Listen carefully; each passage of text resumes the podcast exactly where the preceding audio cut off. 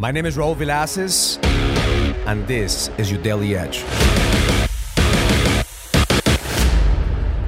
I had several conversations with Inner Circle members, and they said they're excited about the fourth quarter, they're excited about 2023, but if they're honest, they also have a little bit of fear. So Raul, how do I get rid of this fear?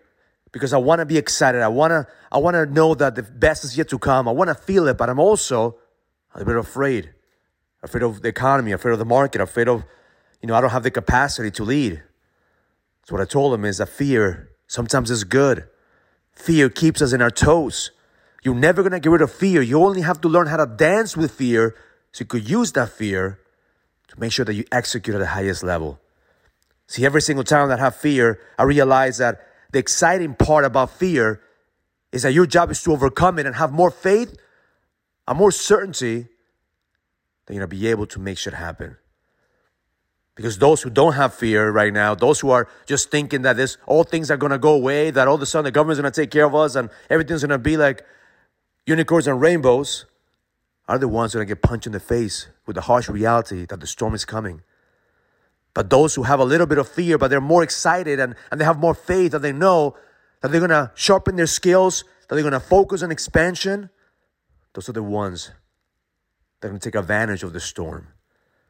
See, every single time you have fear, you have to learn how to channel it and turn it into fuel. You have to learn how to dance with fear and use it towards your advantage.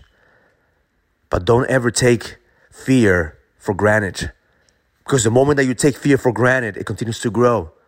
And all of a sudden, you're going to be reacting to life.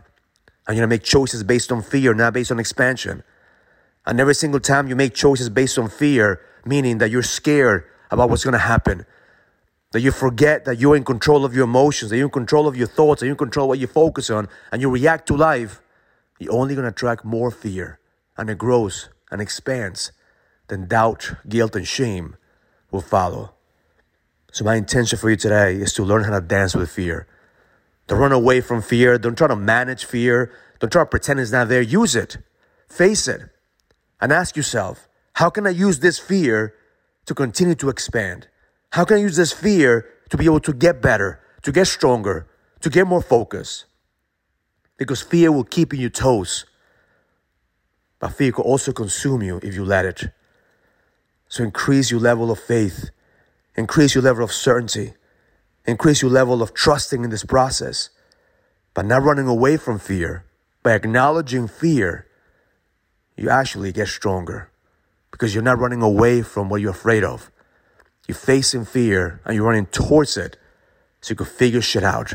Because the best is yet to come. Have an amazing day. Learn it. Live it. Experience it. Love life. If you're ready to go to the next level, join the challenge to get your edge back. This is a challenge for businessmen and entrepreneurs that want to find the certainty, the drive, and the passion to be able to go to the next level. Go to getmyedgeback.com. That's getmyedgeback.com and join the challenge now.